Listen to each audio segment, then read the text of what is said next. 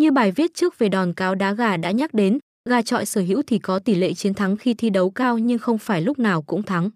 Bất kỳ trận thi đấu nào cũng sẽ có tác động từ bên ngoài và yếu tố may mắn.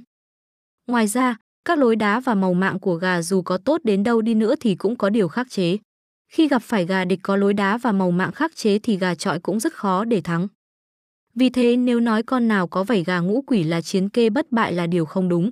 Nó còn phụ thuộc vào tần suất, thời gian luyện tập của gà chứ không còn nào bẩm sinh mà đã đá tốt, thắng nhiều.